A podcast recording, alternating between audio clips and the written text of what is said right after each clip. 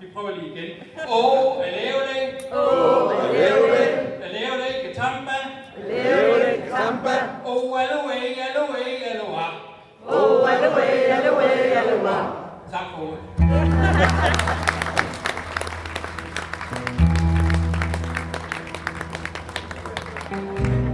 Og så kommer det den 12. i første i et nyhedsbrev, at det er, jeg tror det er fem fra den gamle bestyrelse, der stiller op igen, inklusiv Allan Kirkestrup. Ja, klokken er lidt i 10. Søndag morgen. Og jeg er på vej hen mod Solbakkehallen. Jeg er lige ankommet, jeg måtte holde i en rabat langt hen ad vejen, fordi hele parkeringspladsen var fyldt. Det er dig fra, fra Fortbo, ja. Nå, vi har gæster fra Kirkestrup Bram. Hej Jesper. Hej med dig. Selv ikke engang sådan en gammel trænet dokumentarist som dig har kunne forudse, at det er helt utilstrækkeligt med seks afsnit. Den her øh, roman, den overgår øh, virkeligheden, eller virkeligheden overgår romanen hver eneste uge. For, for få uger siden, der ville de gå af. Nu går de jo ikke af.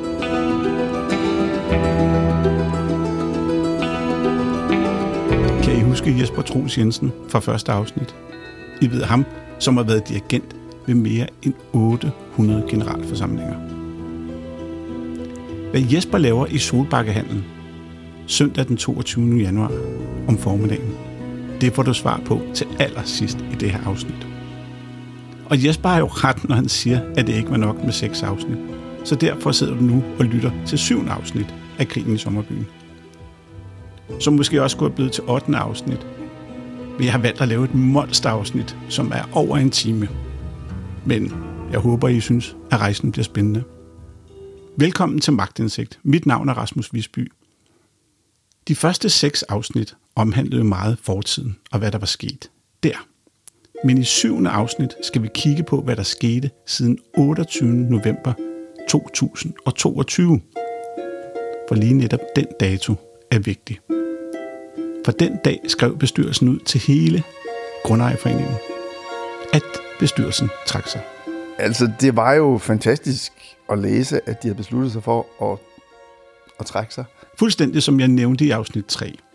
I den periode fra 28. november og til og med 17. januar. 1, 2, 3, 4, 5, 6, 16, 17, 18 datoer, kan jeg se. ja, og det er alle de datoer, hvor vi har fået nyhedsbreve fra øh, bestyrelsen. Og der er også nogle gange, hvor vi har fået to, kan jeg se. Valgte bestyrelsen at sende ikke mindre end 18 mails ud til Grundejerforeningen. Og sådan en, en, en, en propagandamaskine har jeg efterhånden også fået noget respekt for. Jeg, jeg har det jo sådan, når, når, når de der mails kommer, øhm, jeg, jeg har egentlig ikke lyst til at læse dem. Fordi oftest så står der noget, øh, noget, noget negativt og noget nedbrydende og noget usandt. Øh, men øh, altså, jeg, jeg skimmer det. Jeg, jeg læser det faktisk ikke i detaljen mere. Den rejse, jeg skal tage dig med ud på i det her afsnit, omhandler de 18 mails. Fordi det beskriver de forhold, der hersker i Vellerup Sommerby. Og ved du hvad, jeg bliver bare skilleret, og så tænker jeg, Men tror du nogle gange, det er det, der er deres intention, at man skal blive skildret? Ja, det tror jeg helt, ær- helt ærligt, det er. At øh, de, de er super gode til at, altså at gøre ting absurd komplicerede og, og øh, forklare på nogle underlige måder, som man, sådan, som man bliver rundt forvirret af, han har sagt. Det kan godt være, Grete, som her siger, at det kan være svært at finde rundt i. Og bare rolig. Læn dig tilbage og lyt. Jeg skal nok guide dig igennem. Velkommen til krigen i sommerbyen.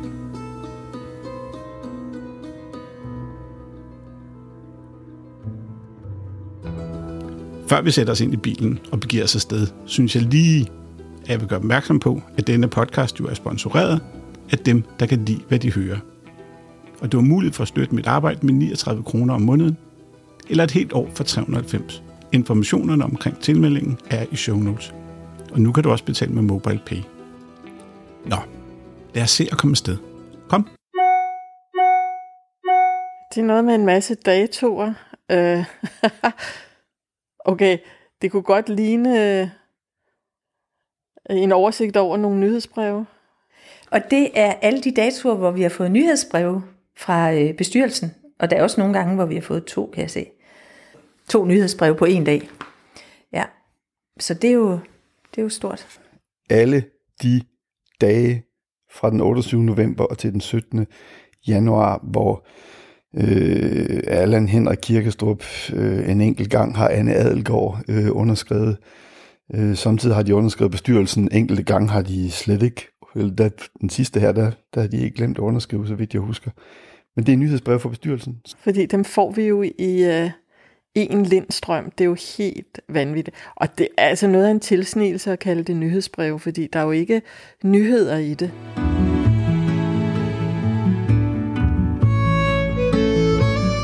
Kan du genkende de her stemmer? Det kan du måske.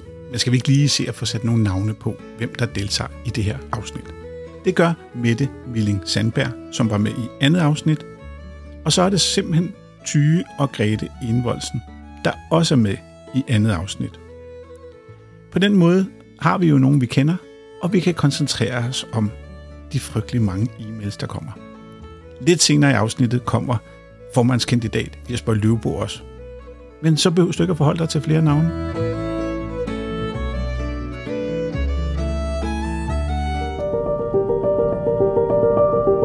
Man bliver forvirret. Altså, og tænker, jamen, og, og problemet er, at så tænker man, jamen hvad så med det og det, eller jamen, hvad, altså, og, man, og det, at man ikke har mulighed for at stille spørgsmål, det er det, der gør det hele så åndssvagt, ikke? At når de, skriver, når de skriver noget ud til medlemmerne, som stinker af, af uforståelige ting og sager, og stinker af løgn og latin, rent udsagt, det, at man ikke man ved, der er lukket for dialog. Altså, du kan, ikke, du kan ikke stille spørgsmål, eller det kan du godt, men du får bare et svar, der hedder i bedste fald, det gider vi ikke at svare på, eller, eller øh, det er som det er, eller et eller andet. Altså.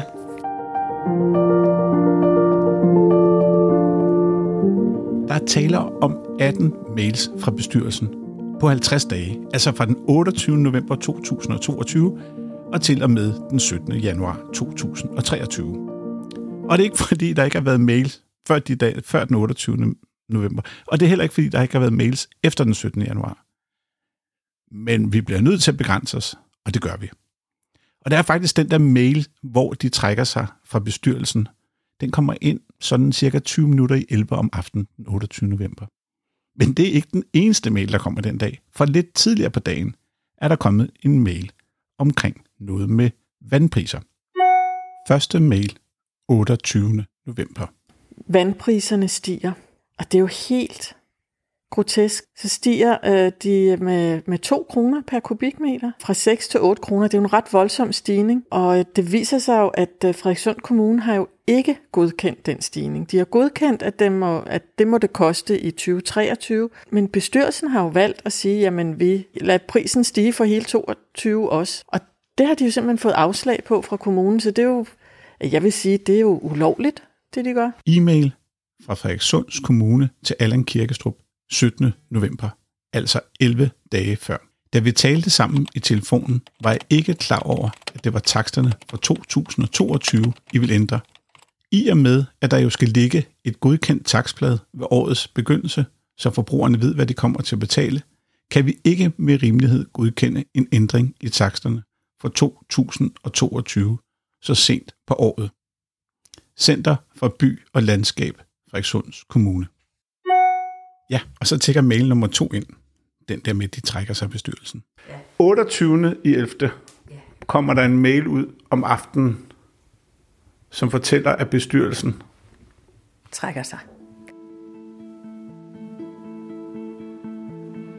Jamen, jeg sidder her jeg sidder hjemme sammen med min kone.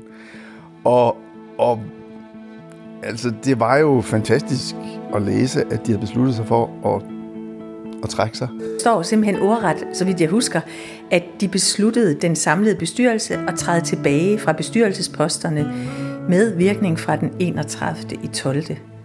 22 ikke så tit, vi sådan går amok og sådan nogle ting, men vi gik bare lige en lille smule amok, og, og samtidig så vidste vi jo godt, at der var en, en vis sandsynlighed for, at det her det bare var det sædvanlige manipulation fra, fra bestyrelsen. Så begrunder de det med chikane, især mod Henrik og hans familie, og det de bruger, et, det er nok er nok, sådan skriver de.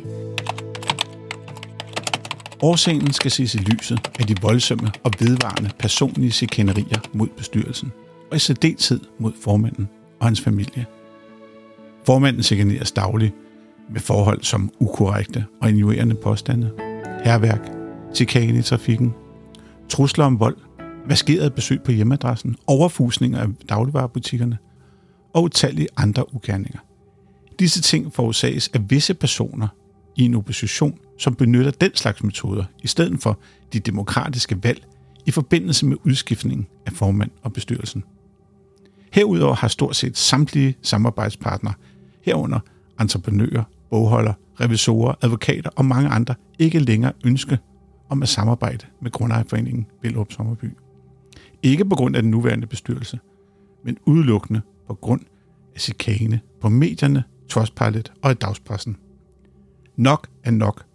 Det går nu ud over formandens privatliv og familie i sådan en grad, at formanden har valgt at beskytte sin familie og privatliv. Det er ærgerligt, at en gruppe personer ikke kan adskille foreningsarbejdet og personlige forhold. Og det her var et citat fra mailen 28. november. Altså, det har jo været noget af en rushebane. På den ene side, ej, det kan da ikke være rigtigt, eller er det rigtigt? Og øh, altså, eufori, vil jeg sige. Så øh, bliver jeg virkelig, virkelig glad. Jeg tænker, yes. Men der er faktisk også en lille ting, der gnaver lidt, fordi det har vi jo set før. Den 21. november eller noget, ej, jeg kan ikke huske det, i november i hvert fald 21, der trækker Allan sig fra bestyrelsesformandsposten efter en uafstemning. Og det er jo der, hvor vi første gang fester over, at, øh, at de trækker sig, at de ikke længere skal være øh, i bestyrelsen. Var vi, altså der var vi helt euforiske glade over, at nu er det slut. Men så skete der jo det der lille twist med, at Allan trak sig, Henrik lige pludselig blev bestyrelsesformand efter ham, og så sad vi jo i det samme suppe igen. Øh, men så her den 28.11., så besluttede den samlede bestyrelse så at trække sig igen. Og man kan ikke lade være med at blive lykkelig, selvom man ikke rigtig tror på det. Vi tænkte alligevel, ah, det kan være nu, det kan være, at vi får mulighed for at starte på en frisk nu og få en samlende bestyrelse og slut med splittelse og slut med, med løgn og karaktermor og alt muligt. Vi, det håb havde vi. Og så gjorde vi jo det, at vi simpelthen kaldte øh, nogle af vores øh, venner fra Vælrup op øh, og, og, og sagde, at vi, vi, vi har lige brug for en fest. At,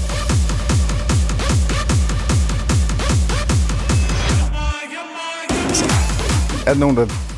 Vi har en, en, en halv flaske rødvin. Øh, ja, den kan I så ikke drikke sammen med os, fordi jeg er et helt andet sted, men, men øh, så må I trække en sodavand eller noget andet op. Og så havde vi en fest. Vi manglede bare en af dem, som vi gerne ville have med, og det var ham der, formandskandidat Jesper Løvbo der, ikke? Jeg havde messenger call, og jeg havde, øh, du ved, video på. Øh, og jeg tænkte, jamen Jesper er gået i seng. Jeg havde en fornemmelse af, at hans, hans døgnrytme var begyndt at blive sådan lidt øh, borgerlig. Øh, så så han, han, han gik lidt tidligt i seng, ikke? Men, men så, så, så var der jo Mette, som vi spurgte. Mette, ved du hvad, du er nødt til at gå over og vække ham. Og det var jo aften. Jeg tror, det var sent om aftenen. Jo, det har været rimelig sent. Jeg var allerede i pyjamas, og øh, vi kunne ikke få fat i, i Jesper. Og Mette, hun tog sin gule flyverdragt på. Og... På med pandelampen. Øh, vi holder øje med dig, så du ikke bliver overfaldet på... Nej, vi var jo ikke... Men, men, men vi øh, bare hold kontakten, mens du går. Og så var der det der enormt sjov med, at Mette hun gik derud i natten.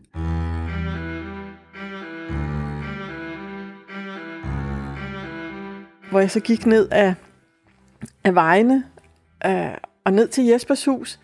Og der var lys. Men der var helt stille. Og de andre venner, de var jo på Messenger meget øh, sådan optaget af, om vi alle sammen skulle være med. Jeg var lidt under gruppepres, ikke? men øh, ej, det er godt for sjov. og så bankede jeg jo på Jespers dør. Og øh, ikke bare én gang, men en hel del gange. Dukker Jesper op, bæløjet og sådan nogle ting, og så har vi en lille fest.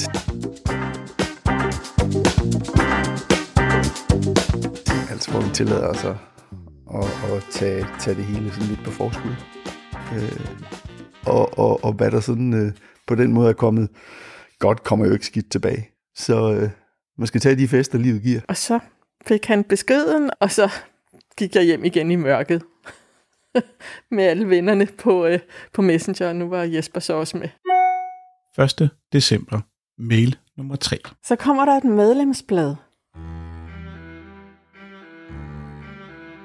Allan og Henrik Kirkestrup har jo for vane at sende rigtig mange nyhedsbreve ud, og der er jo kommet sindssygt meget øh, ud her siden øh, 28. november. Og i en del af de mails, der refererer de til breve, til, til opslag, som, øh, som Jesper øh, Løvbo har lavet. Men de viser aldrig. Øh, der kommer aldrig sådan hele citater eller hele sammenhænge, slet ikke hele breve. Man får bare sådan fordrejet elementer. Og virkelig fordrejet elementer fra Jespers breve. Så det, det, det bliver sådan en måde at, at, at tage bidder ud, øh, og, og ikke øh, reelt vise, hvad Jesper har skrevet, hvad Jesper mener, og så lave fejlfortolkninger og fordrejninger af det. Det er jo hyggeligt. Ja. Og, og, og, og det hænger jo egentlig også sammen med medlemsbladet fra december, fordi virkeligheden er, at, at de rigtig, rigtig mange sider, jeg ved ikke om det var over 30 eller hvad det var, som, som, som havde øh, Henrik Kirkestrup eller Allan Kirkestrup, bestyrelsen, som, som forfatter, det var genoptryk af, af, fra nyhedsbrev, som allerede var sendt ud. Der var ikke noget nyt. Måske et enkelt eller to. Men det var genoptryk fra nyhedsbrev.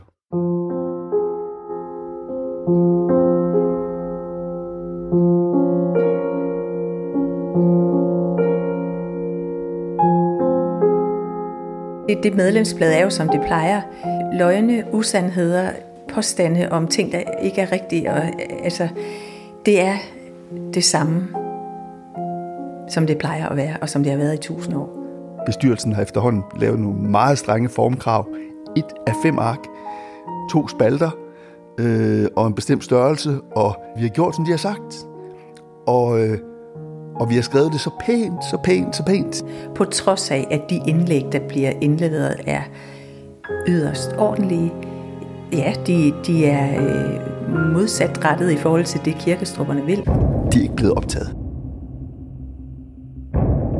Ja, men altså, jeg ved jo, at der er flere øh, virkelig fornuftige, gode mennesker, der har lavet nogle super indlæg til medlemsbladet og sendt det i rigtig god tid. Altså medlemsbladet har jo sprunget over.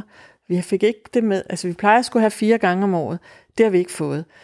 Det vil sige, der har været rigtig god skal man sige, tid til at sende indlæg ind. Og så kommer der det her medlemsblad, og jeg tænker jo, nu skal der se noget, nogle gode indlæg. Og de eneste, der har indlæg, det er Henrik Kirkestrup, det er Allan Kirkestrup, eller det er underskrevet bestyrelsen. Så der er et enkelt indlæg, hvor det er redaktionen, men det er havekalenderen. så det er jo fuldstændig uskyldigt. Det er jo bare copy-paste fra de andre år og så annoncører. –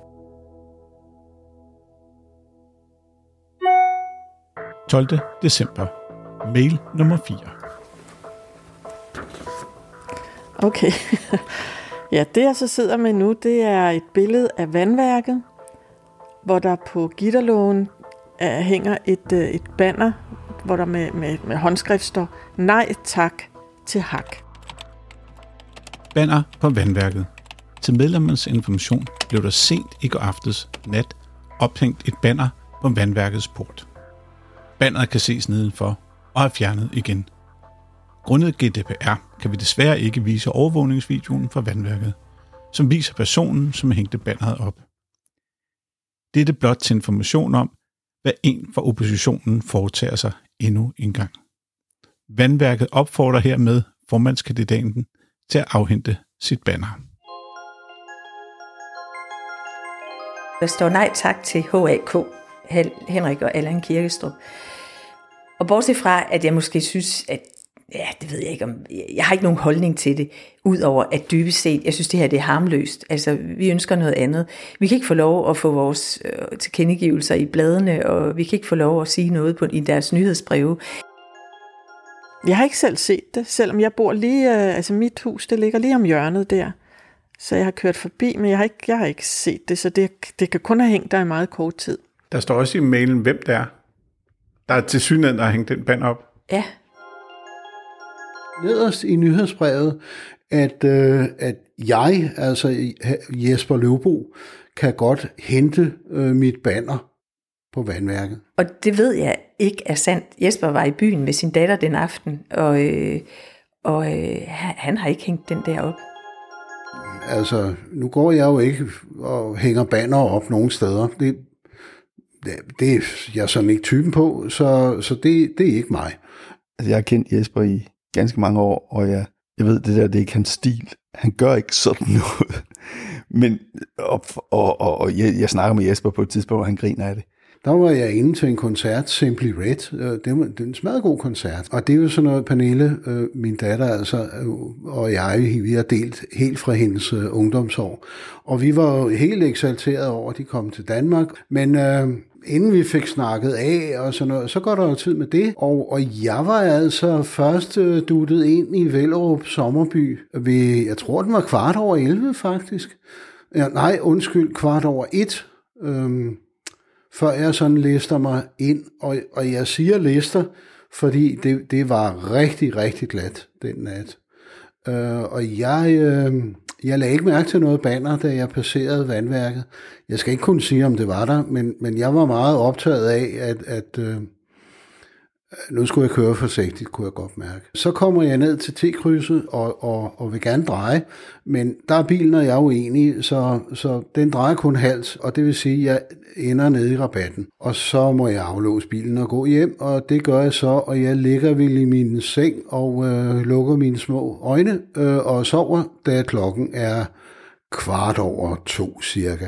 Det synes øh, bestyrelsen, at det ville de godt beskylde mig for. Øhm, så det gjorde de i et nyhedsbrev. Men så sker der simpelthen det, at en dame, der hedder Charlotte Hammenshøj, som også har noget firma sammen med Henrik, og som bor i, i bebyggelsen, hun, hun skriver, at hun har været ude at gå med sin hunde, og hun har set Jesper hænge i hegnet. Du, nu sidder Jesper, så nu har Jesper taget sin computer frem og sidder med, jeg kan se et skærmprint af, af sådan nogle beskeder, sådan en kommentarfelt, og det ser ganske autentisk ud. Ja, og der, der skriver hun så, øh, hende af Hammenshøj, jeg så ham stige ud af bilen og gå ud og hænge noget op på vandværket, sætte sig ind, køre derfra for at køre ind i rabatten og gå fra stedet.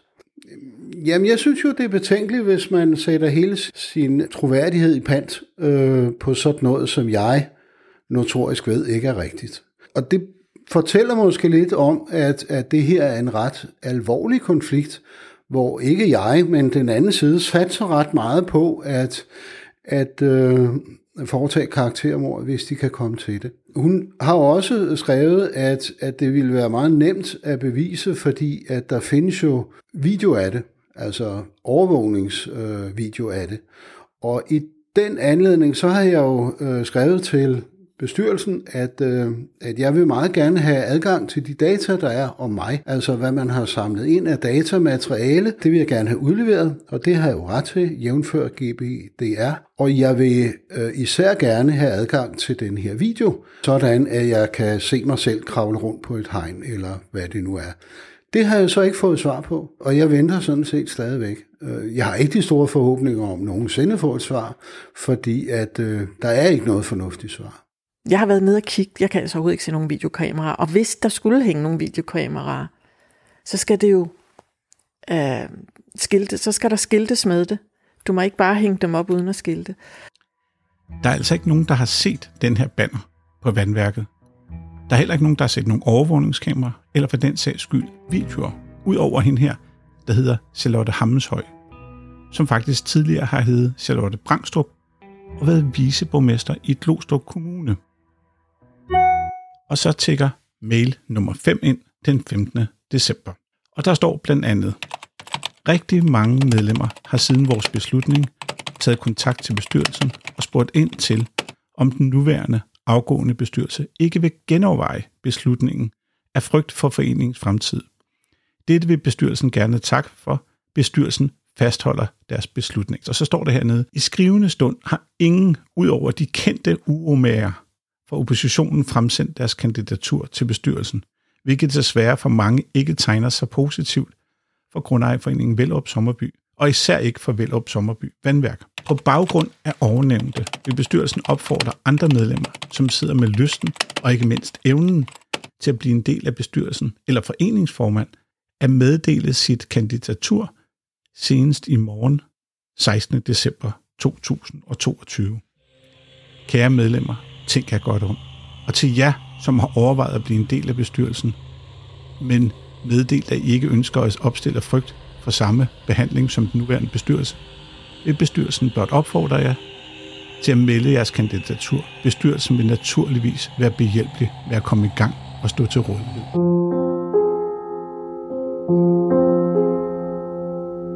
Nu har de i hvert fald sagt det mere end én gang, at de bliver ikke på pinden, og har ikke lyst til at stille op igen. Altså uromagerne, der, der stiller op til kanegruppen. Øh, der må virkelig være nogen, en indtrængende opfordring til, at der må være nogle andre, der træder til. Er det jo med meldingen om, at nu vil de ikke mere. Der er godt nok nogen, der har bedt os om at indtrængende om at fortsætte, men vi stopper her. Vi kan, og vi skal ikke mere. Nye model. Men så sker der det den 3. januar. Det her det er den 5. 15. i 12. Så den 3. januar, så skriver de, at der er kandidater, ud over dem på Vellerup-listen. Også til formandsposten, og så er der en smiley, efterfulgt af en smiley, når de skriver det. Og jeg tænker, okay, sådan, altså faktisk så tænkte jeg, sådan er demokratiet, og det er okay. Selvfølgelig skal der være andre, der har lov til at stille op. Vi er spændt på at høre, vi er godt klar over selvfølgelig, det er folk fra øh, Allan og Henriks øh, bagland, der stiller op igen. Så vi er spændt på at se, hvem det så er, fordi faktisk, mærkeligt nok, så tror jeg stadigvæk på, at de ikke selv stiller op igen, og at det ikke er den gamle bestyrelse, der stiller op igen. Så vi venter spændt og ser. Men det er lidt en mavepuster alligevel, at der, at der er modkandidater til vores liste, fordi de jo kommer fra deres hold.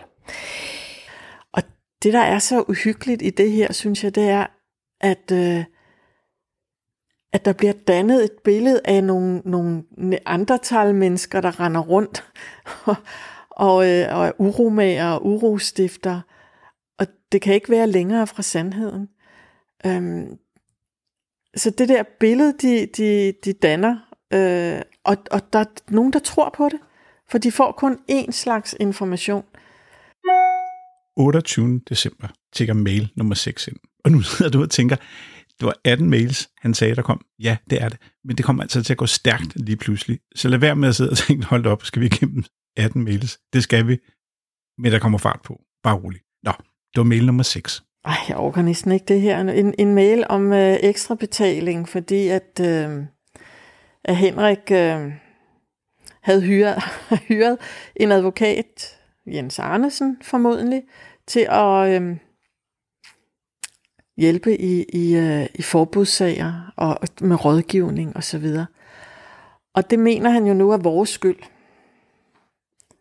Og derfor skal vi betale den regning. Og det er jo en regning på 418.000 kroner, som øh, ikke er altså generalforsamlingen, som jo er den højeste myndighed, eller burde være den højeste myndighed, har ikke godkendt, at bestyrelsen har hyret advokat ind øh, og bruge så mange penge på det. Men øh, nu får vi også lov til at betale det. Øh, jeg har betalt 476, et eller andet kroner. Og det er jo sådan et ekstra beløb, som jeg skal betale. Og øh, jeg har betalt det i protest. Jeg har sendt en indsigelse. Altså jeg, jeg har kun betalt det, fordi ellers så vil jeg miste min stemmeret. Så vil de sætte mig i restance, selvom det heller ikke burde være øh, lovligt ifølge vedtægterne, men øh, risikoen for, at de gør det.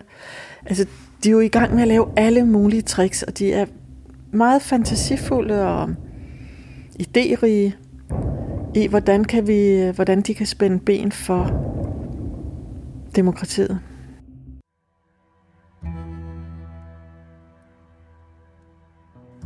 Og i mail nummer 6, der bliver Thomas og Helle fra afsnit 3 hængt ud. Men jeg kommer til at lægge de her mail ud så du kan finde dem i show notes. Og så kan du selv downloade dem og læse dem alle sammen igennem. Men det vigtigste er altså at gøre opmærksom på, at der kommer denne ekstra regning. Og så er der altså flere medlemmer, der godt har vil se den her salærredegørelse, og så se, hvad er det, det her handler om. Men der er ingen, der har kunnet få lov at se et eneste bilag på, hvad handler det her om. Ikke en eneste faktura fra advokat Jens Arnsen, som jeg har jo talt med et par gange. Og som jeg også spørger lidt ind til, om han kan fortælle lidt om de her regninger.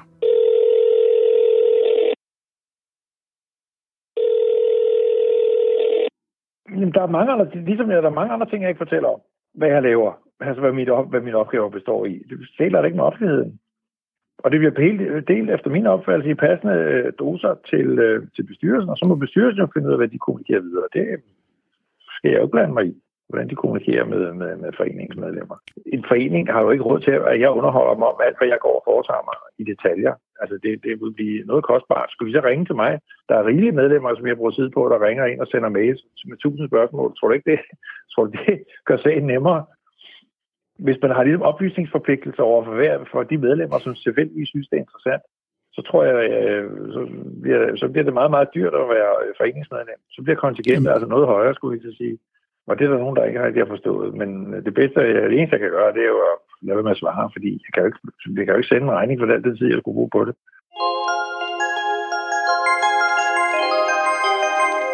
Og det er det, vi skal betale nu. Altså, vi skal betale for, at vi faktisk kæmper en vis lægemstil ud af bukserne for at få retfærdighed og alt muligt andet. Og nu skal vi betale for, at de får lov at lyve og svine os til stadigvæk. Det er helt vildt. Der er jo i afsnit 5 med Fortbo, der får hun jo en opkrævning på sin egen stævning. Er det sådan lidt den følelse? Ja, det er fuldstændig den følelse. At, at vi, vi skal betale selv nu, for at vi kæmper for retfærdighed. Det er helt sindssygt. Jeg sagde jo, at det lige pludselig ville gå stærkt. Og det gør det nu, fordi 30. december starter der simpelthen en sneby af mails. Der kommer faktisk fem mails i perioden 30. december til 5. januar. Og det omhandler det samme emne. Simpelthen, at Danske Bank har valgt at indefryse foreningens midler. Og så alligevel er det ikke og frem og tilbage. Lad os lige prøve at se, om vi kan finde hovedet og hale i den her historie. Men det var lige hak ved fem mails i et ryg. Altså det er jo sagen om, at da bestyrelsen den 28. 11.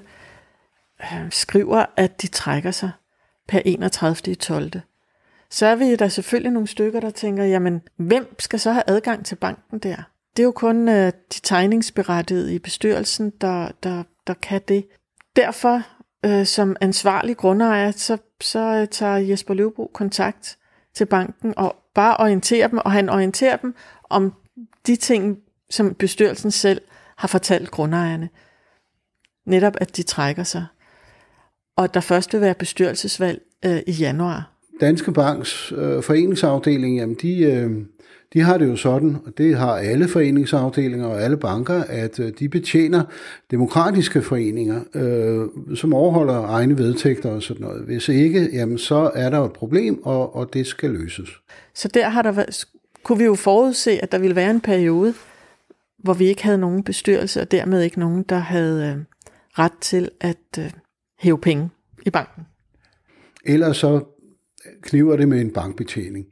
Men der kunne jeg jo oplyse hende om, at vi havde ikke haft det her valg, og at vi meget gerne ville have det, øh, men, øh, men vi havde ikke udsigt på daværende tidspunkt. Vi vidste rent faktisk ikke, hvornår der kom et valg. Vi havde heller ikke et, øh, et regnskab, øh, et underskrevet og godkendt regnskab. Der var selvfølgelig heller ingen øh, referater, og øh, der forelå heller ikke noget budget. Så, så hele den, øh, den økonomiske baggrund for at lave en bankforretning, den, øh, den undrer jeg mig da lidt over.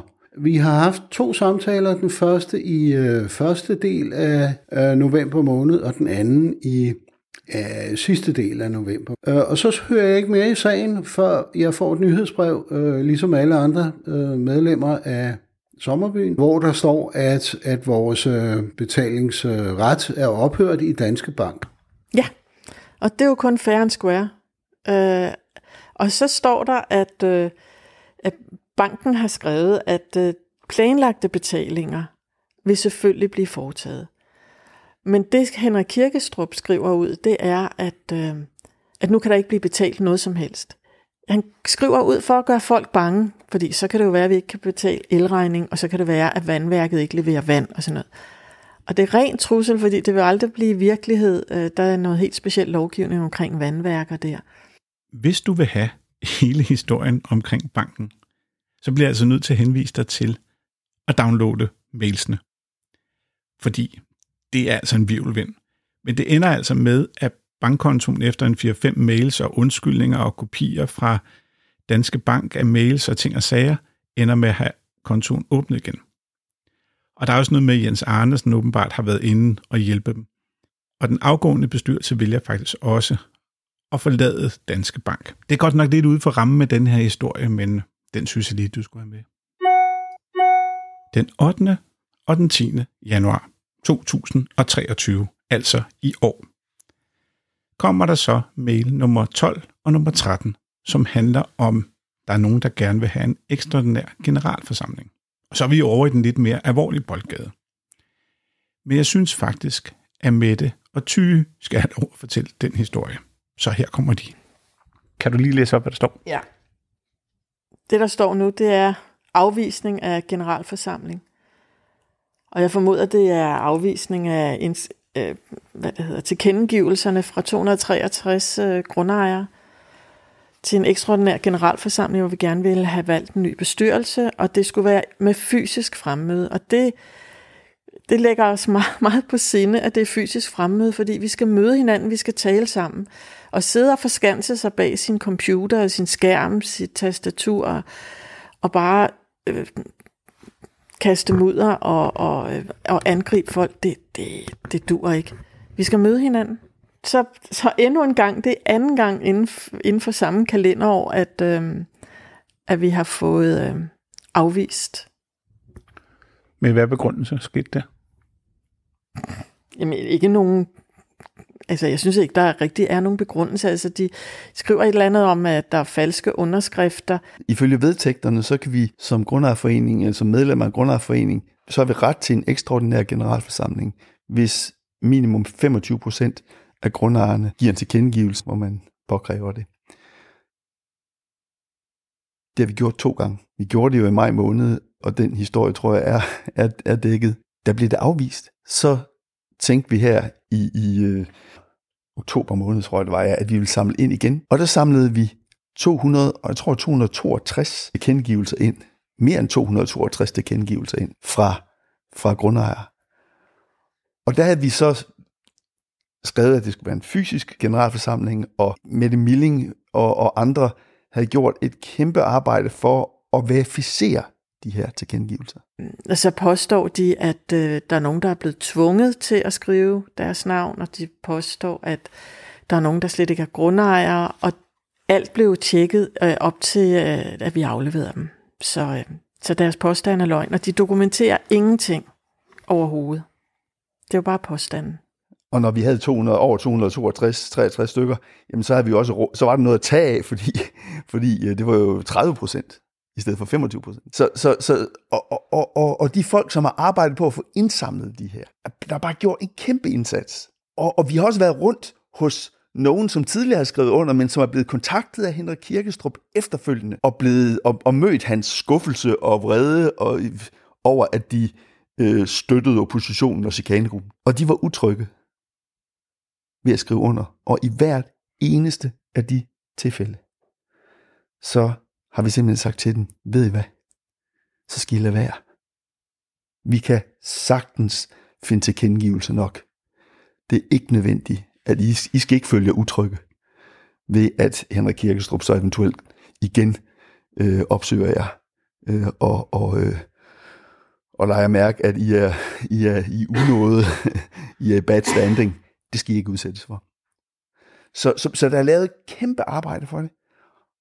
Og så har vi så lige holdt de her tilkendegivelser hen. Vi fik lavet dem på en måde, så vi har lov til at få, og, og, og, og, så de ikke skulle smides med det samme. Og vi, kunne ikke, vi ville ikke smide dem, så at, så at Kirkestrup kunne sige, jamen så er det julen. at der skal være generalforsamling, fordi så vil vi få et problem. Så vi ventede til det rigtige tidspunkt, og det tidspunkt kom så her i januar måned.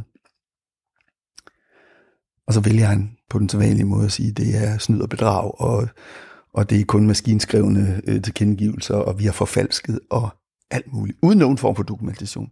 Det er så øh, gennemført øh, ubehageligt og, og, og, og, øh, og foragt for demokratiet, som man tror, det er løgn. Det er de her tilkendegivelser, som nyhedsbrevene 8. og 10. januar omhandler. Og blandt andet oplyses det, at de ikke kan modtage det på en USB-stik. Fordi Henrik er bange for, øh, at der er virus. Jeg har personligt været ude og købe de der stik, så jeg kan bevidne, at de er fuldstændig nye. Men bortset fra det, så vil han ikke, han tør ikke at åbne dem, fordi han er bange for virus. Og så tænker vi jo, jamen, det skal han da ikke være. Så øh, vi, vi sørger for at printe dem ud, og så får han dem i printet, i en printet version. Allerede dagen efter, altså den 11. januar, der tækker mail nummer 14 ind fra bestyrelsen. Så er der blevet sendt 18 mails ud, har vi jo snakket om. Og I kan jo ikke, eller I, fordi du er jo en del af Velrup-listens, eller gruppen der. Men I prøvede at sende et brev ud. Ja, så er der kommet et nyhedsbrev, der fortæller om breve til medlemmer. Så da vi finder ud af, at det skal være, øh, at det skal være den, der, den der uafstemning, så, så ved vi jo også, at vi får ikke mulighed for at møde grundejeren som liste. Vi har heller ikke mulighed for at diskutere med, med bestyrelsen. Grundejerne er, er overladt til, at de fortsætter deres øh, propagandistiske tilsværtning af andre, alle andre end sig selv. Så tænker vi, vi, vi må simpelthen, eller så er der nogen, der tænker, vi må få printet det hele, vi må få printet alt vores valgmateriale, vores, vores program, kandidatpræsentationer.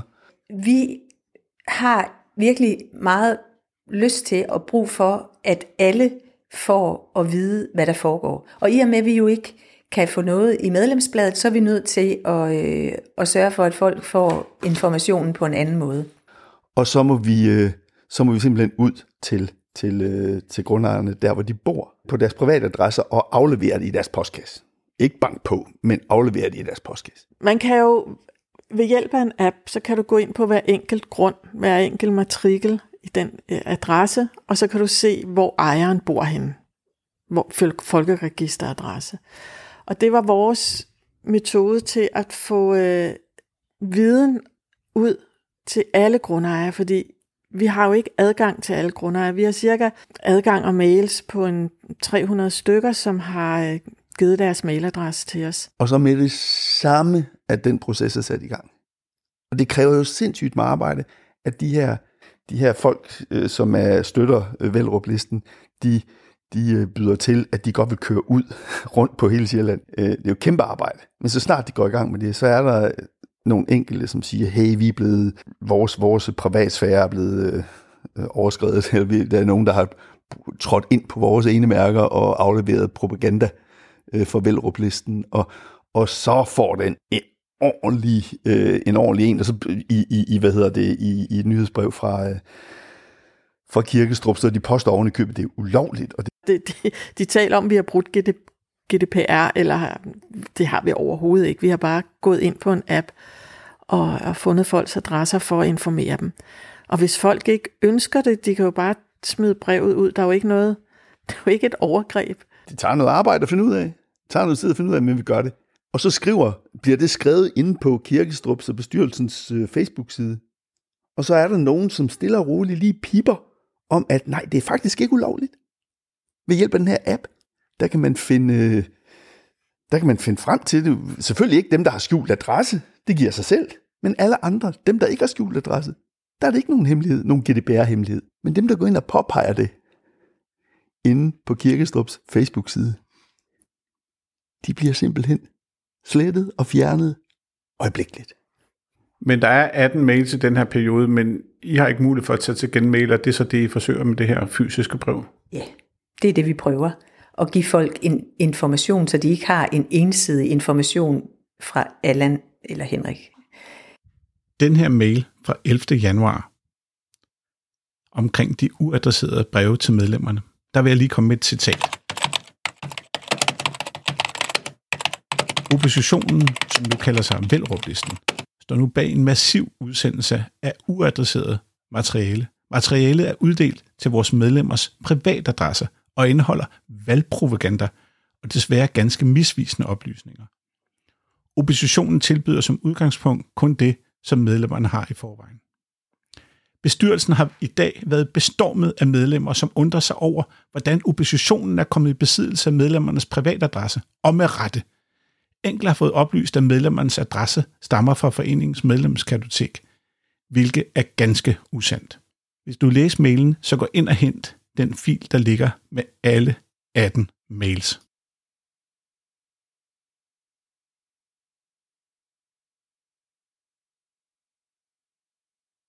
Kan du fortælle lidt om rejsen med kandidaterne?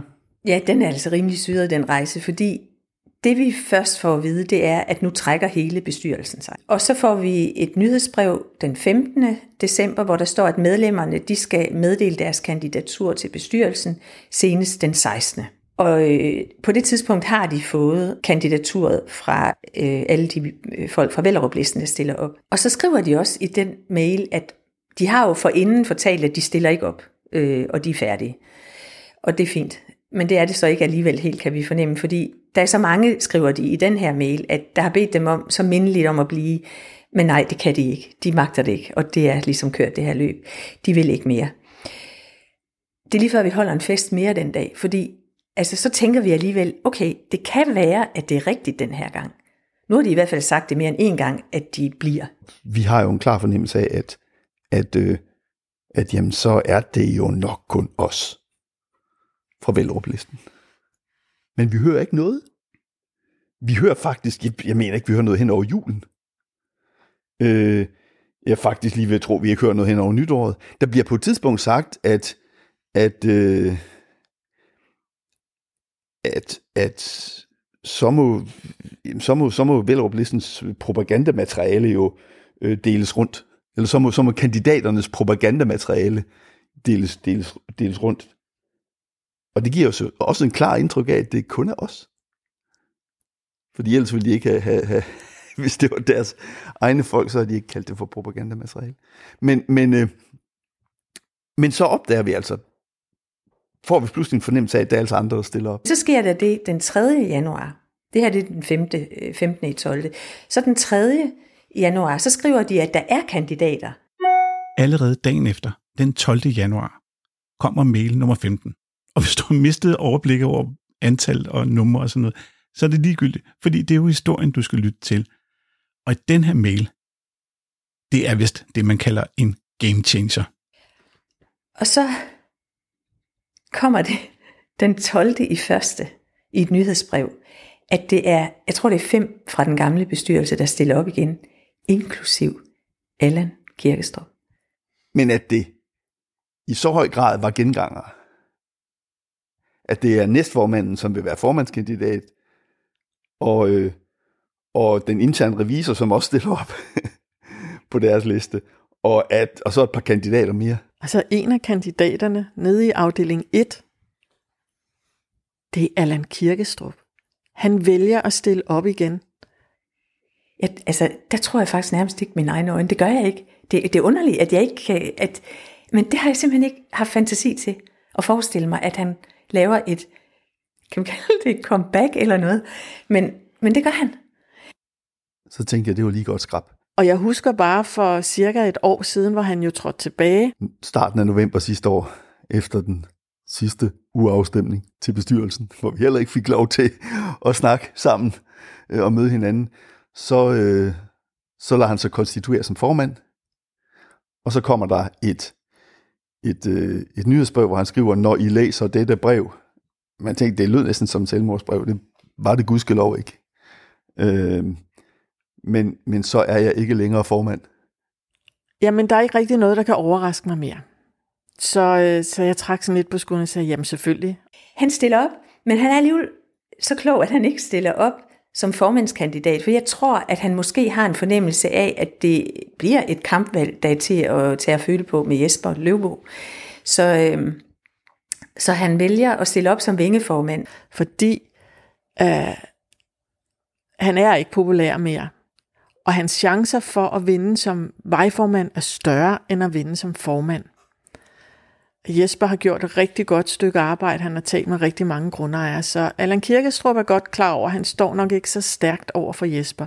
Og så putter han alle Adelgaard, eller hun vælger at stille op som formandskandidat. Og så er det jo, at det er meget, meget nærliggende at tro, at nu sker der måske lidt det samme, at hun bliver siddende i en periode, og hvem skal så tage over, når hun bukker under for chikanerende øh, adfærd fra folk og ting og sager? Jamen, der er kun en, der har fået mange, mange, mange flere stemmer end de fleste, og det håber han formentlig på at få, og så er det ham, der ligesom kan komme til at sidde på formandsposten igen. Jeg ved ikke, altså måske er jeg også bare paranoid, men det er da en nærliggende tanke. Som der skete sidst, da, da Henrik gik fra at være vejformand til at være formand. Altså, det havde, jeg, jeg havde nok ikke set det komme. Jeg havde troet, de var lidt flere om at tage slævet. Jeg har en helt klar fornemmelse af, at grund til, at han fortsætter, det er, fordi han ikke kan andet. Han tør ikke andet. Han ved, at hvis andre kommer til at rode øh, i, i det, som han har arbejdet med, så risikerer han nogen... nogen. Jeg, jeg kan ikke se anden forklaring, end at, han, at, end at han simpelthen er nødt til at fortsætte, for at kunne dække over et eller andet. Hvorfor i alverden skulle han ellers blive ved? Jeg, jeg, jeg har ikke nogen forklaring. Kan der komme nogen med en forklaring, tager jeg med glæde imod den. Det her det er den eneste fornuftige forklaring, jeg kan finde, finde frem til. Den 16. januar tigger så mail nummer 16 ind. Og det er vist også det, man kalder en game changer. Men det er ikke kun på en mail, at det her materiale kommer ud. Det kommer også ud med gammeldags post. Indkaldelse til uafstemning. Jeg kommer hjem fra byen, så åbner jeg min postkasse, og så ligger der et brev fra Grundejerforeningen. Og jeg græder ikke hjemme. Jeg går ind for lige sagt hej til min undulat, og så øh, får jeg lukket det her brev op. Og så kan jeg godt mærke, det, det, så slår hjertet lidt hurtigt.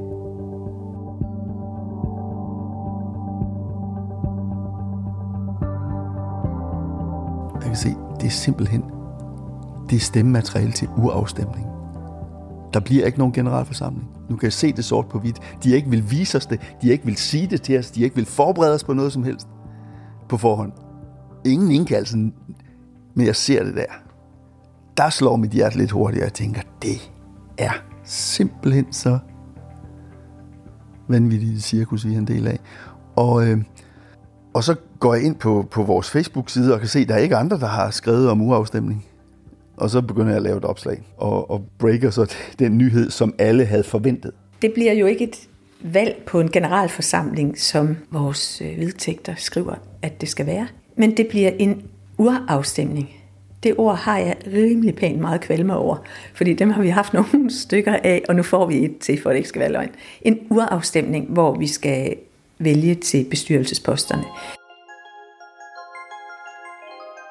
De skrev jo, at der ville blive indkaldt til en ekstraordinær generalforsamling, og der ville være bestyrelsesvalg, og det var sådan lidt forskelligt, det ordvalg, der kom ud, og vi gik jo, altså jeg var ikke i tvivl om, det ville blive en uafstemning, fordi de er ikke interesserede i at møde os øh, overhovedet, og så kom så indkaldelsen, men det er lidt sjovt, altså indkaldelse til uafstemning, men det er ikke det, de skriver.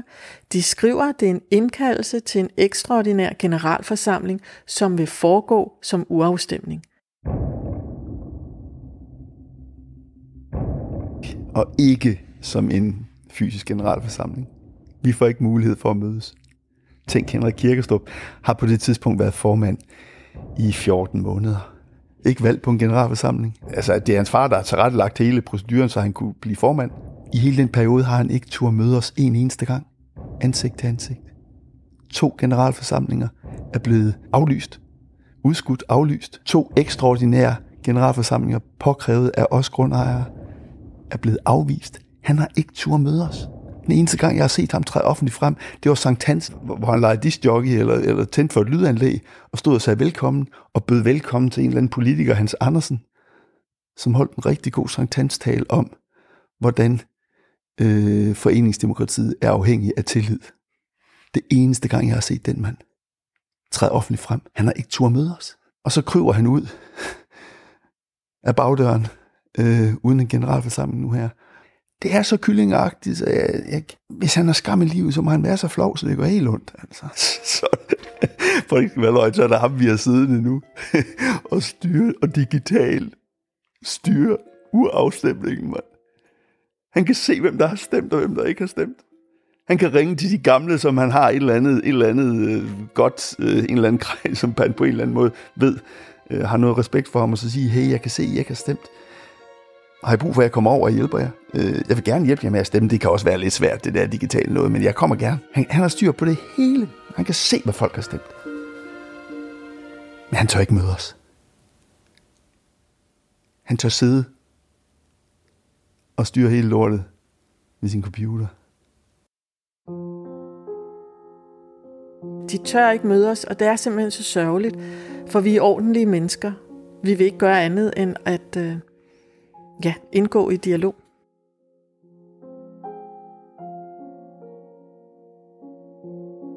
Og det er jo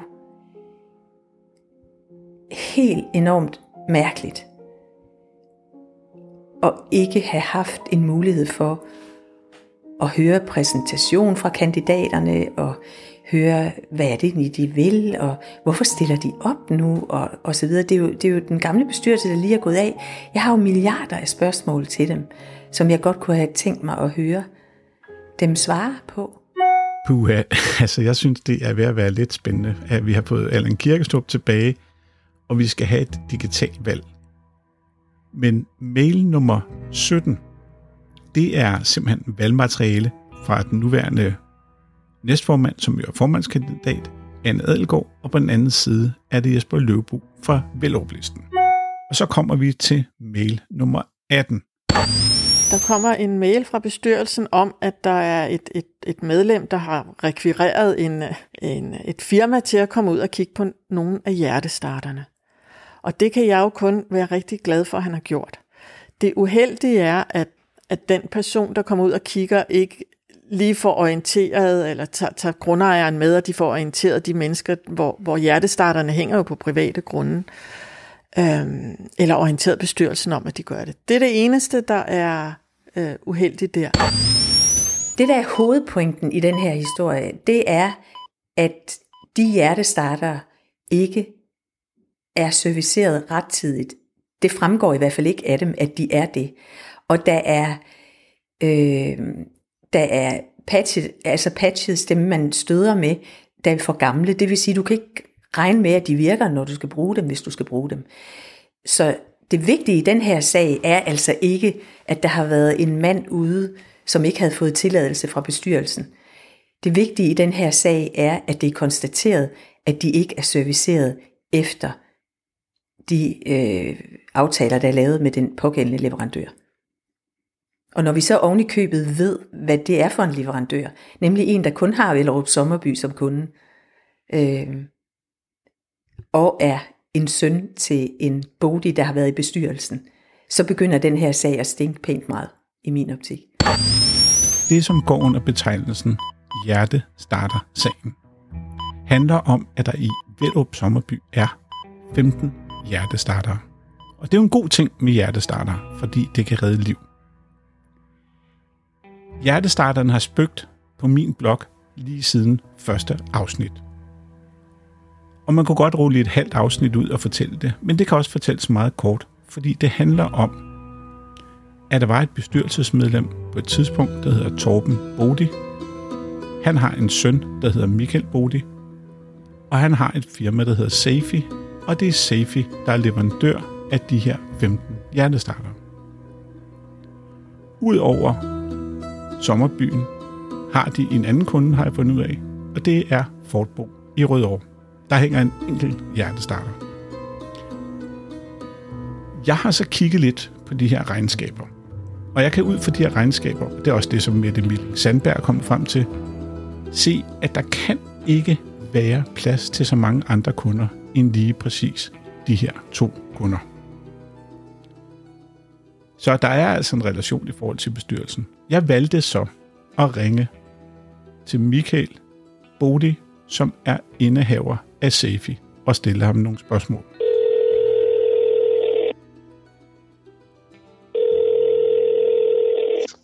Men jamen, alle al, al, al forhold omkring selskabet, det kan jo hente ind oplysninger om. På, Jamen, det er præcis på, det, jeg har. Ja, og der kan jeg se, at der er en omsætning i 21-22 på 91.000 øh, og personaleomkostninger på 21.000, så det virker jo ikke som sådan noget frygteligt stort firma, andet end der måske er nogle få kunder i det her selskab. Øh, ja, ja, det kan man øh, det kan man vel tolke ud af det, ja. Hvis man, øh, hvis man altså der ligger jo regnskab til rådighed, og det kan jo det kan jo øh, det kan jo bare hente jo. Som der er lavet øh, uden revision. Altså der er ikke noget revision på, er det korrekt? Ja, men altså nu er vi, nu er vi ude i, at, at, at, at, at vi har, vi har så, må, så må du simpelthen booke mig til, til et møde, altså til, hvis, hvis, hvis vi sådan skal, skal svare på en masse spørgsmål. Jamen så lad mig stille dig et enkelt spørgsmål. Har du andre kunder end Fortbo og øh, Velrup Sommerby? Øh, jamen hvis, hvis, hvis vi skal... Hvis vi skal hvis det er meget simpelt spørgsmål. Har du andre ja, kunder end, det, end de to? Det, altså omkring mine kundeforhold, og, og, og der, der, der, der, har jeg ikke, der har jeg ikke nogen kommentarer til dig. Øh, er det korrekt, jeg, at din far har, en, øh, har været medlem af bestyrelsen i Velrup Sommerby? Jeg har, jeg, har, jeg har faktisk ikke, jeg synes ikke, det er rimeligt, at, øh, at du ringer og, og stiller de spørgsmål, uden at, at du måske lige sender en mail, og så aftaler vi et, øh, et interview eller et møde. Ja, så beder jeg mig lidt fast her i Michael Bodi. Og jeg vil dele den op i to ting. Den ene ting er, at han havde ikke nogen kommentar til, om der var andre kunder i selskabet end Velrup Sommerby og Fortbo. Den anden ting var, at han ville have, at jeg skulle booke et møde, hvis vi skulle snakke om hans relation til Torben Bodi, det tidligere bestyrelsesmedlem.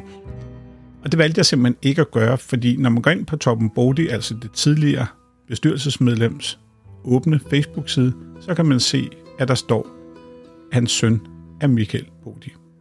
Så på den måde er det dokumenteret. Og så har jeg sådan set ikke mere, jeg synes, jeg vil kigge på i den sag. Og det gør jo så, at vi er færdige med de her 18 e-mails. Og nu kan vi begynde at kigge på, hvad det var, der skete søndag den 22. januar i Solbakkehandlen. Det her der er kommet mere end 200 mennesker til det her møde på det mest umulige tidspunkt i en ferieforening, øh, som det jo er. I januar måned, der tager folk ud, selvom det er koldt og blæsende og alt muligt, tager de ud i deres sommerhus for at deltage i et møde om, hvem der skal sidde i bestyrelsen. Det er jo helt vildt. Jesper Troels har jo ret, for det er helt vildt. Det her, det er ikke en generalforsamling.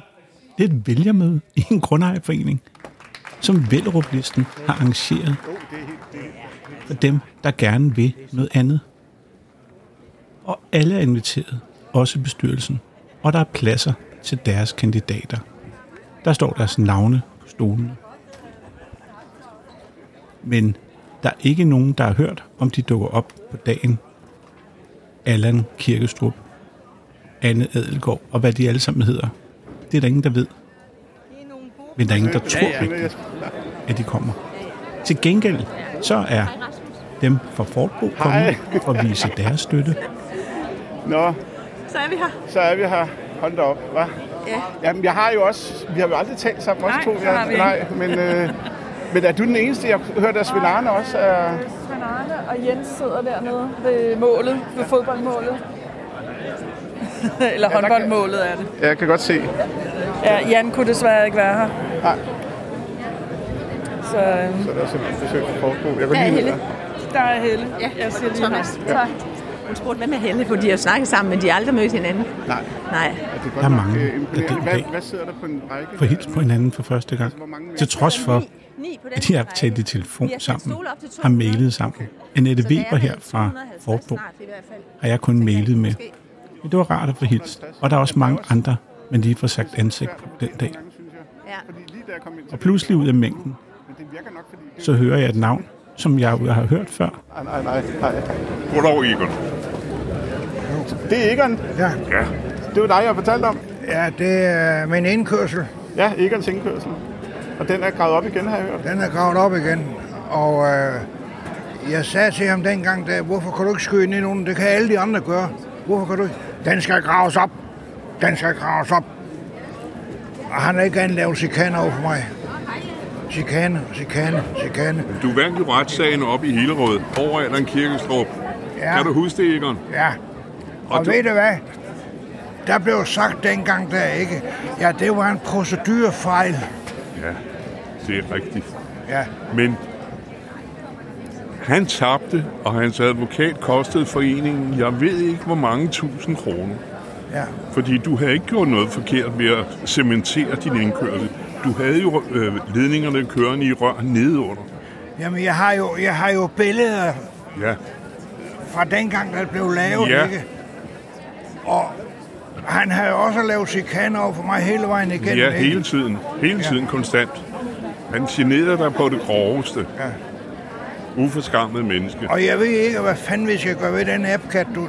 Nu har jeg bedt øh, ham politibetjenten deroppe i, øh, i øh, som har været nede på Sømme. Vi får en sludder. Mig, Egon og Nick Löfven. Og på et tidspunkt giver Egon mig sit visitkort, og han siger, at jeg bare skal kigge forbi næste gang jeg er i Sommerby. Og så tænker jeg, tænk hvis der kommer fred og ro i Sommerby.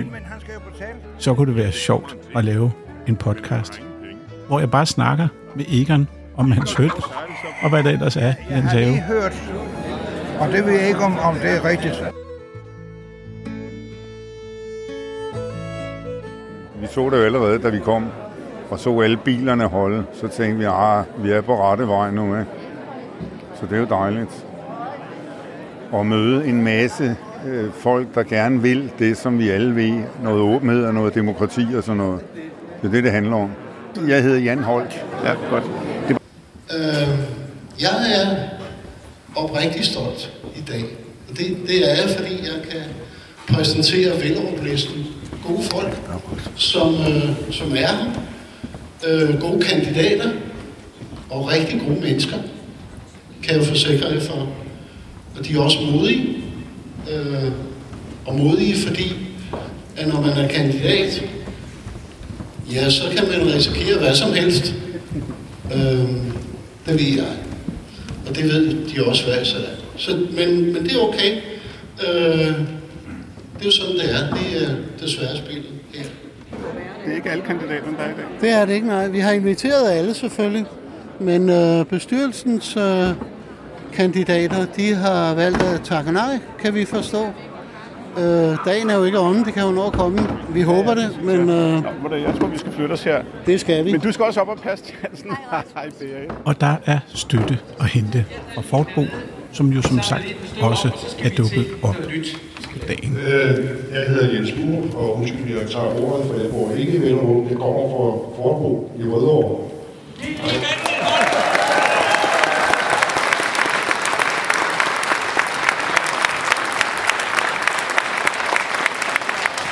Tusind tak. Men jeg vil også bare give jer noget optimisme, fordi øh, da vi havde fået valgt et ny bestyrelsesformand, så gik Erland jo i gang med at bekæmpe de nyvalgte med alle metoder, satte sig på hele kommunikationen, fik indkaldt til en ekstraordinær generalforsamling, og vi var rigtig bange for, hvordan det skulle gå.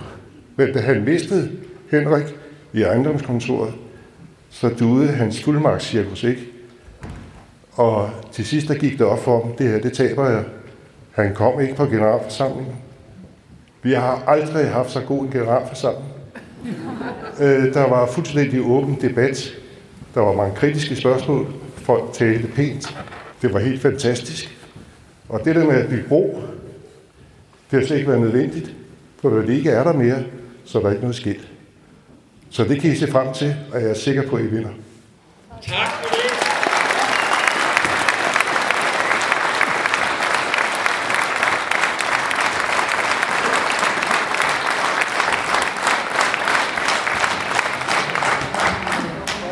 Hvis der ikke er flere, der har spørgsmål til den samlede kandidatlængde her. Jo, der er lige en. Men når, når vi så har fået det sidste spørgsmål, så, så øh, skal vi lige lave noget andet sammen med kandidaterne. Så I skal lige have en lille smule tålmodighed. Den sidste spørger. Der er gang i Solbakkehallen her søndag den 22. januar. Stemningen er fantastisk. Og det virker som om, at der måske er en lys fremtid i vente for Vellup Sommerby. Skal vi lige høre Jespers kampsang? Og når vi har hørt den, så er der bare et spørgsmål og en information tilbage. det er, at I skal lige rejse op. Det betyder vel lidt røv.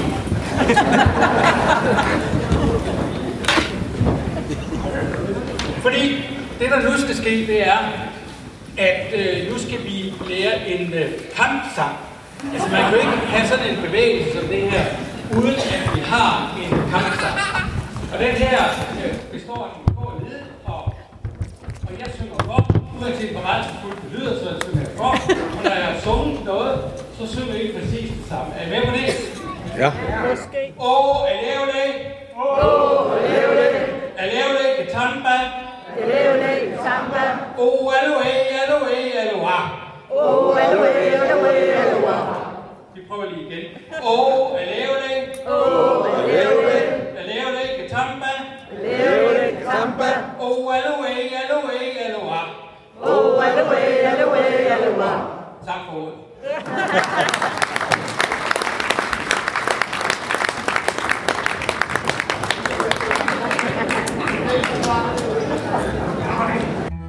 Der er undervejs i det her afsnit blevet sagt, at det er en digital uafstemning. Og det er det også, for du kan stemme på e-mail til uafstemning snablag velopsommerby.dk Du kan stemme på velopsommerby.dk med en kode. Derudover kan du sende en fysisk mail med den stemmeblanket, som de fik fysisk, altså medlemmerne i Grundejerforeningen, og den kan sendes til en revisor i Sønderjylland. Når alt det er sagt, så er der jo faktisk nogle forskellige muligheder tilbage, fordi hvis Kirkestrup kommer ind og vinder valget og fortsætter, så er der lagt op til en sæson 2. Hvis han taber valget, jamen, så kommer der nok bare lige et hurtigt afsnit 8, hvor vi kommer med resultatet. Hvis der er noget, der lander midt imellem der, så må tiden vise. Før jeg giver ordet til Tyge, Mette og Grete med deres bud på, hvem der vinder valget her til sidst, vil jeg bare sige, at mit navn er Rasmus Visby. Du har lyttet til Magtindsigt, og vil du støtte mig, så kan du gå ned i show notes, det har jeg sagt et par gange, og finde ud af, hvordan du gør det. Du kan fange mig på podcast magtindsigt.dk på Twitter på R. Visby. Og som det er lige nu, så er det her det sidste fulde afsnit af krigen i sommerbyen. Men det kan jo være, at der kommer en sæson 2. Skal vi lige høre, hvad Tyge, Grete og Mette mener om resultatet af valget.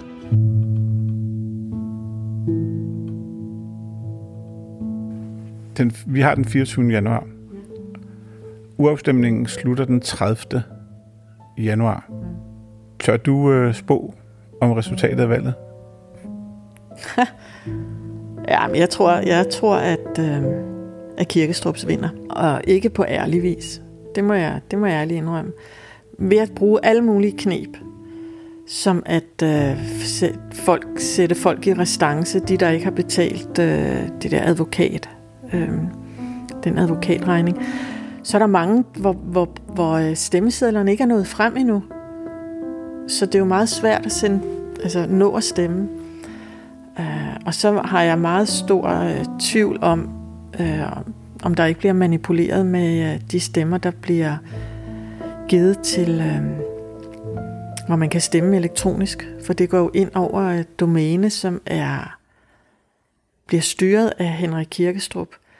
Det vil sige, når man sender sin stemme, hvis ikke man gør det per brev, så sender man det ind over enten en mail, der slutter med vellerupsommerby.dk, eller et domæne, vellerupsommerby.dk. Og det er styret af Henrik Kirkestrup. Det bliver ikke sendt direkte til revisor. Så øh, ja, jeg ved ikke, om han gør noget med de stemmer, men han kan i hvert fald holde øje med, hvem der stemmer hvad. Og det i sig selv er jo også utrygt og ikke i orden. Altså er der nogen overhovedet, der vil acceptere, at øh, til det lige overståede øh, folketingsvalg, at der send, skulle vi sende vores stemmer til Mette Frederiksen? Jamen, det var helt dybt godnat.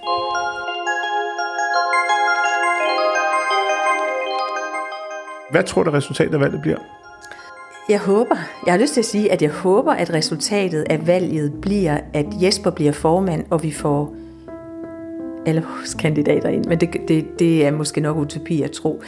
Det, jeg tror bliver resultat af valget, det er, at Allan kommer ind, fordi han har jo øh, formentlig krammet på mange, og han har også støtter, der ikke er der simpelthen ikke ved og kender til andet end hans verdensbillede. Så jeg tror desværre ikke, at vi slipper for at få ham ind i bestyrelsen den her gang. Men du tror reelt, at Allan Kirkstrup kan blive genvalgt? Jeg bliver overrasket, hvis ikke Allan Kirkestrup bliver genvalgt. Jeg bliver, jeg, jeg bliver knap så overrasket, hvis, hvis, hvis Jesper Løvbo bliver formandskandidat, fordi det arbejde, han har gjort, og som er gjort af Velrup-listen, er simpelthen øh, så, så godt og så grundigt. Øh, men samtidig må jeg erkende, at vi er op imod en propagandamaskine, som, øh, som simpelthen øh, efterhånden er, øh, er eksperter i karaktermord og i at nedgøre sine modstandere. Og, øh, og sådan en, en, en, en propagandamaskine har jeg efterhånden også fået noget respekt for.